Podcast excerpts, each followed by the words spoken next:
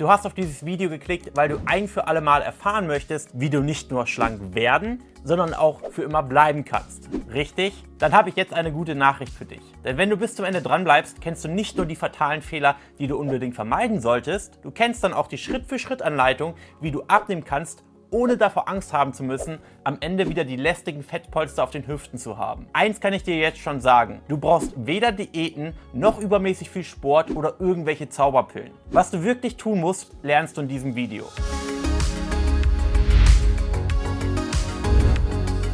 Doch bevor wir jetzt direkt ans Eingemachte gehen, hier noch ein paar kurze Fakten. Allein beim Einkaufen im Supermarkt wird man mittlerweile erschlagen von Diätprodukten, Abnehmshakes und Wunderpillen. Und alle versprechen, dein Fett innerhalb kürzester Zeit schmelzen zu lassen. Und es funktioniert. Also die Werbung dahinter natürlich nicht das Abnehmen selbst. Das ist auch der Grund, warum sich jeden Morgen 4 Millionen Menschen damit quälen, irgendeinen Shake auf nüchternen Magen zu trinken. Wie lange hält man das durch?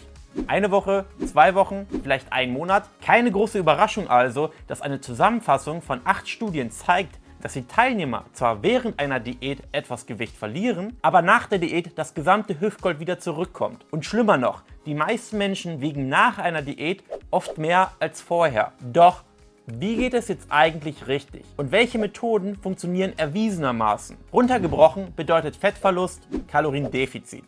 Also immer dann, wenn du weniger Kalorien zu dir nimmst, als dein Körper verbrennt, verlierst du Fett. Angenommen, du nimmst 3000 Kilokalorien zu dir und du verbrennst 2000, dann wirst du auf lange Sicht Fett zunehmen. Verbrennst du stattdessen 3500 Kilokalorien, sorgt das Defizit von 500 Kilokalorien dafür, dass du Fett verlierst. Du wirst also schlanker. Das hast du vermutlich schon tausende Male gehört, aber schauen wir uns doch mal an, wie du eigentlich wirklich Kalorien verbrennst. Grundsätzlich unterscheiden wir in vier Kategorien. Erstens dein Grundumsatz. Das sind die Kalorien, die dein Körper verbraucht, um dich am Leben zu erhalten, damit deine Organe, dein Gehirn, deine Muskeln funktionieren. Zweitens der Leistungsumsatz. Das sind die Kalorien, die du beim Sport oder bei körperlicher Anstrengung verbrennst. Bei der dritten Art werden Kalorien bei den Bewegungen verbrannt, die kein Sport sind. Zum Beispiel beim Aufstehen, beim Hinsetzen, beim zu Fuß gehen oder wenn du mit den Fingern auf der Tischplatte trommelst. Und viertens gibt es noch die kleine Anzahl an Kalorien, die du verbrennst, während dein Körper Nahrung verdaut. Wie viel Kalorien du jetzt konkret pro Tag verbrennst, hängt natürlich von deinem Körper ab. Ob du Sport treibst,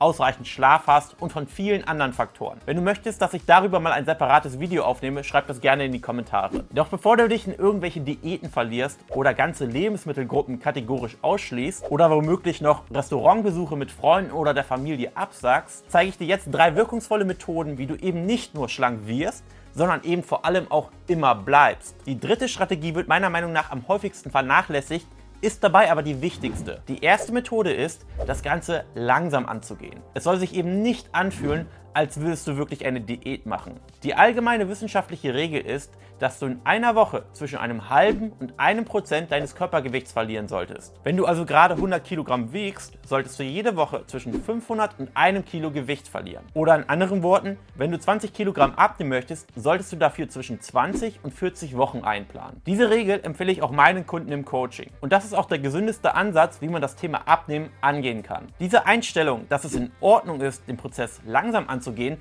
ist nicht nur okay, sondern auch sehr schlau. Denn es hilft dir nicht nur während deiner gesamten Abnehmreise entspannt zu sein, sondern auch vor allem danach, wenn du dein Wunschgewicht erreicht hast, entspannt zu bleiben. Du wirst keine Schwierigkeiten haben, dich nach deiner erfolgreichen Abnahme weiterhin gesund zu ernähren, weil es eben keine kurzfristige Diät war, sondern eine dauerhafte Ernährungsumstellung. Und wenn du mich fragst, ist das der einzige Weg und jede Mühe wert.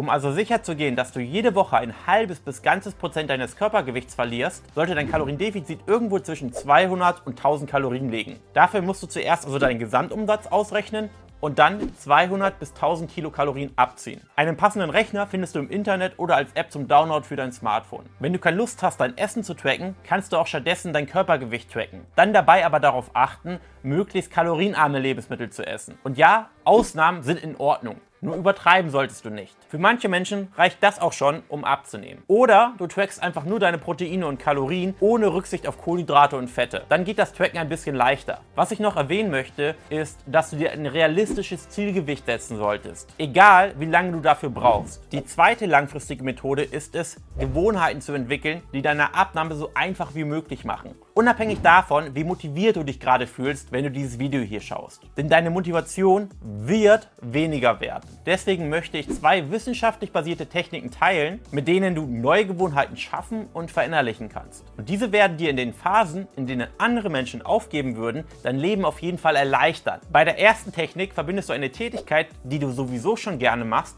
mit einer anderen, die das Abnehmen unterstützt. Wenn du zum Beispiel gerne Podcasts hörst, dann verbinde das doch mit einem langen Spaziergang. Auch wenn du dich nicht gerne bewegst, mit einem guten Podcast auf den Ohren wird dir sogar Laufen Spaß machen. Bei der anderen Technik stimmst du deine Umgebung auf deine Ziele ab. Wenn du zum Beispiel im Supermarkt bist und ein bestimmtes Lebensmittel siehst, von dem du weißt, dass du immer zu viel davon isst, lass es lieber im Regal, damit du zu Hause gar nicht erst die Möglichkeit hast, es zu essen. Oder wenn du abends, um Stress abzubauen, wieder kurz davor bist, dir Tonnen an Süßigkeiten reinzuschaufeln, schau nach einer alternativen Methode, um dich zu entspannen. Lies ein Buch, mach ein Puzzle oder spiel ein Brettspiel. Und wenn du morgens dein Zeitfenster fürs Fitnessstudio verpasst, weil du im Bett liegst und durch dein Handy scrollst, versuch dein Handy über Nacht in einem anderen Zimmer aufzubewahren und stattdessen einen richtigen Wecker zu benutzen. So kommst du schneller aus dem Bett und hast sogar noch Zeit fürs Fitnessstudio. Wenn du jetzt also alles oder zumindest das meiste von dem, was ich in diesem Video gesagt habe, umsetzt, wirst du dein Gewichtsziel erreichen. Aber das ist trotzdem noch nicht das Endziel. Wenn du also dein Wunschgewicht erreicht hast, musst du planen, was als nächstes passiert. Und das ist der Teil, den die meisten Menschen vernachlässigen. Also jetzt unbedingt aufpassen. Du musst einen Plan haben. Das ist meine dritte und letzte Methode. Ich sehe immer zwei typische Fehler, den Menschen in dieser Phase machen. Der erste und häufigste ist, dass die Menschen überhaupt keinen Plan haben, wie es nach dem Gewichtsverlust weitergehen soll. In diesem Fall geht die Motivation weiterzumachen zurück. Die alten, schlechten Essgewohnheiten kommen wieder, bis man irgendwann wieder ganz am Anfang steht. Die Lösung hierfür ist relativ einfach. Du brauchst einen genauen Plan. Wie das im Detail funktioniert, dazu kommen wir in einer Minute. Der andere Fehler, den ich auch häufig beobachte, ist, wenn Leute über einen langen Zeitraum ihre Kalorien wieder hochschrauben. Meine Empfehlung ist, die Kalorienzufuhr direkt anzupassen, sodass du täglich bei ungefähr plus minus null rauskommst. Also weder ein Kaloriendefizit noch ein Kalorienüberschuss. Weil warum solltest du weiterhin in einem Kaloriendefizit sein, wenn du gar nicht mehr abnehmen möchtest? Rechne jetzt also den Gesamtumsatz für dein neues Gewicht aus und orientiere dich grob an dieser Zahl. Wenn du mal ein bisschen davon abweichst, ist das nicht schlimm. Wozu ich dir außerdem rate, ist, dich weiterhin regelmäßig zu wiegen. Das muss nicht jeden Tag sein, aber wenn du siehst, du nimmst wieder zu, reduziere die Kalorien wieder ein bisschen. Wenn du weiterhin abnimmst, ist noch ein paar Kalorien mehr. Versuche da für dich einfach die richtige Balance zu finden. Und mit dieser Methode wirst du es schaffen, dein Gewicht zu halten. Das war's schon wieder mit diesem Video. Du hast jetzt nicht nur gelernt, wie du erfolgreich Fett verlieren kannst, sondern auch, wie du dein neues Gewicht dein Leben lang halten kannst. Wenn dieses Video hilfreich für dich war und ich dir damit ein paar Fragen beantworten konnte, freue ich mich, wenn du diesem Video einen Daumen nach oben gibst, diesen Kanal abonnierst, natürlich die Glocke aktivierst. Und wenn du mehr darüber erfahren möchtest, wie man wirklich nachhaltig abnimmt, dann kannst du dir gerne mein Buch bestellen, Endlich Schlank, was ich in der Videobeschreibung verlinkt habe. Danke fürs Zuhören, bis zum nächsten Mal.